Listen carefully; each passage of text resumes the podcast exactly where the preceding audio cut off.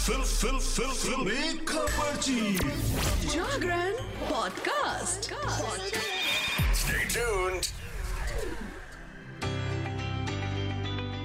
Hello and नमस्कार आप सुन रहे हैं जागरण पॉडकास्ट का फिल्मी खबरची और मैं हूँ आपका फिल्मी खबरची यानी कि सिद्धार्थ। आपके लिए लेकर हाजिर हूँ बॉलीवुड की चटपटी खबरें और कुछ शानदार गॉसिप्स शुरुआत करेंगे सिनेमा जगत की इस वक्त की बड़ी खबर से। टीवी और फ़िल्म एक्टर ऋतुराज सिंह का आज हार्ट अटैक के चलते निधन हो गया है।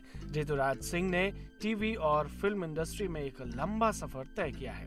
टीवी सीरियल से लेकर फ़िल्म और वेब सीरीज़ तक एक्टर ने अपनी एक लंबी चौड़ी विरासत छोड़ी है। 20 फरवरी को ऋतुराज सिंह के निधन की बुरी खबर सामने आई, जिसको लेकर अब तक कई फिल्मी सितारों ने ऋतुराज सिंह को श्रद्धांजलि दी है। वहीं अब अनुपमा एक्ट्रेस रूपाली गांगुली ने अपना दुख भी ज़ाहिर किया है। ऋतुराज सिंह आखिरी बार सुपरहिट ड्रामा शो अनुपमा में नज़र आए थे। शो में उन्होंने यशपाल का किरदार निभाया था। उनसठ साल के ऋतुराज सिंह पेनक्रियास की समस्या से परेशान थे। एक्टर इलाज करवा ही रहे थे कि इसी बीच कार्डियक अरेस्ट ने उनकी ज़िंदगी निकल ली। बॉलीवुड के स्टार्स ने सोशल मीडिया के ज़रिए अपना अपना दुख ज़ाहिर किया है। वहीं रूपाली गांगुली ने भी ऋतुराज सिंह के लिए एक इमोशनल पोस्ट शेयर किया है। रूपाली गांगुली ने ऋतुराज सिंह की कुछ फ़ोटो शेयर की हैं, जो उन्होंने किसी समय में खुद ली थी। इसके साथ ही एक्ट्रेस ने लिखा डियर ऋतुराज सर आपके साथ स्क्रीन साझा करना एक सम्मान की बात थी। जैसे एक एक्साइटेड स्टूडेंट को एक टीचर से अपना फेवरेट सब्जेक्ट पढ़ने को मिले, जिसने कई दूसरे लोगों को पढ़ाया हो। आपने कहा था कि आपने मेरा काम देखा है और फिर भी मैं आपको यह साबित करना चाहती थी। रुक करेंगे अगली खबर का। विमेंस प्रीमियर लीग यानी कि डब्ल्यूपीएल 2024 का आगाज़ बहुत जल्द होने वाला है। बीसीसीआई की तरफ़ से आईपीएल की तर्ज पर इस महिला क्रिकेट लीग का आयोजन किया जाता है। महिला प्रीमियर लीग के दूसरे सीज़न की ओपनिंग सेरेमनी में बॉलीवुड सेलेब्स अपनी डांस परफॉर्मेंस से रंग जमाते हुए नज़र आएँगे। आइए इसमें जानते हैं कि कार्तिक आर्यन की तरह और कौन कौन से कलाकार डब्ल्यू 2024 की ओपनिंग सेरेमनी में धमाल मचाने वाले हैं।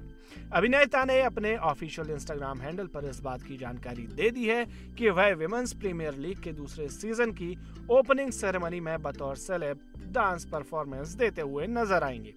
कार्तिक के अलावा योद्धा फ़िल्म कलाकार सिद्धार्थ मल्होत्रा का नाम भी इस लिस्ट में शामिल है। वाह वाह वाह। इसके अलावा किसी अन्य अदाकारा के नाम की घोषणा भी जल्द हो सकती है। ऐसे में WPL का आगाज़ बॉलीवुड सितारों की मौजूदगी से और भी धमाकेदार होने वाला है। बता दें कि हाल ही में कार्तिक आर्यन की horror comedy film Bhool Bhulaiyaa three की स्टार कास्ट का ऐलान हुआ है। और आने वाले समय में एक्टर फ़िल्म चंदू चैंपियन में भी दिख सकते हैं। साल 2024 में WPL का शंखनाद 23 फरवरी शाम साढ़े छह बजे होने जा रहा है। इस दौरान सिद्धार्थ मल्होत्रा और कार्तिक आर्यन अपनी डांस परफॉर्मेंस से दर्शकों का मनोरंजन करते दिखेंगे। और रुक करेंगे अगली खबर का। धरती का स्वर्ग कहे जाने वाले जम्मू कश्मीर से अनुच्छेद 370 हटाए जाने के मोदी सरकार के फैसले की पूरी देश में चर्चा हुई थी।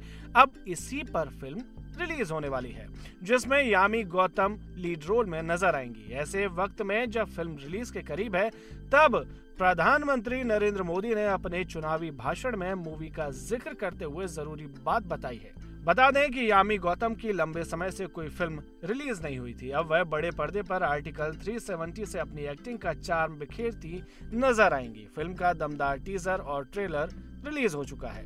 फैंस ने यामी के लुक और एक्टिंग की तारीफ़ भी की है। इसके साथ ही अन्य कलाकारों की एक्टिंग भी पसंद आ रही है। इस फ़िल्म में अरुण गोविल प्रधानमंत्री के रोल में है। अब प्रधानमंत्री ने मूवी का ज़िक्र करते हुए बातों ही बातों में ओपोजिशन पार्टी पर तंज भी कस दिया है। पीएम मोदी ने आर्टिकल 370 फ़िल्म का नाम लिया। पीएम मोदी ने कहा अब 370 को लेकर फ़िल्म आने वाली है। मुझे पता नहीं कि फ़िल्म कैसी है। अभी कल ही टीवी पर मैंने फ़िल्म के बारे में देखा। अब दुनिया भर में आपकी जय जयकार होने वाली है। अच्छा है कि लोगों को सही जानकारी मिलेगी। कमाल की बात है कि फ़िल्म के बारे में खुद प्रधानमंत्री मोदी ने कुछ कह दिया है। अब आगे क्या होगा इस फ़िल्म का, वो तो वक्त ही बताएगा। और बढ़ेंगे दीपिका पादुकोण की तरफ़, यानी कि दीपिका पादुकोण से जुड़ी हुई खबर की तरफ़। दीपिका पादुकोण अवार्ड समारोह बाफ्टा को लेकर खबरों में बनी हुई हैं। वहीं दूसरी तरफ़ उनकी फ़िल्म फाइटर बॉक्स ऑफ़िस पर एक महीने का सफ़र पूरा करने वाली है। हालाँकि अब फ़िल्म के बिज़नेस को विराम लगने वाला है। आइए जानते हैं, फाइटर ने बॉक्स ऑफ़िस पर ऊँची उड़ान भरी या फिर नोज़ डाइविंग कर ली है। फाइटर बड़े डायरेक्टर, बड़े स्टार्स और भारी भरकम बजट में बनी हुई एक मूवी है। रिलीज़ से पहले फ़िल्म के एरियल एक्शन को लेकर काफ़ी दावे किए गए थे। हालाँकि थिएटर्स में फाइटर उम्मीद पर पूरी तरह से टेक ऑफ़ नहीं कर पाई।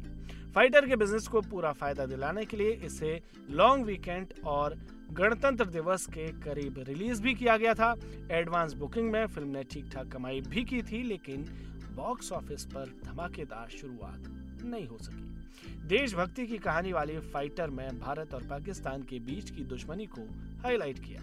लेकिन इस बार ये मसाला ज़्यादा असरदार नहीं रहा। फाइटर ने पहले दिन बॉक्स ऑफ़िस पर बाईस दशमलव पाँच शून्य करोड़, यानी कि साढ़े बाईस करोड़ से खाता खोला।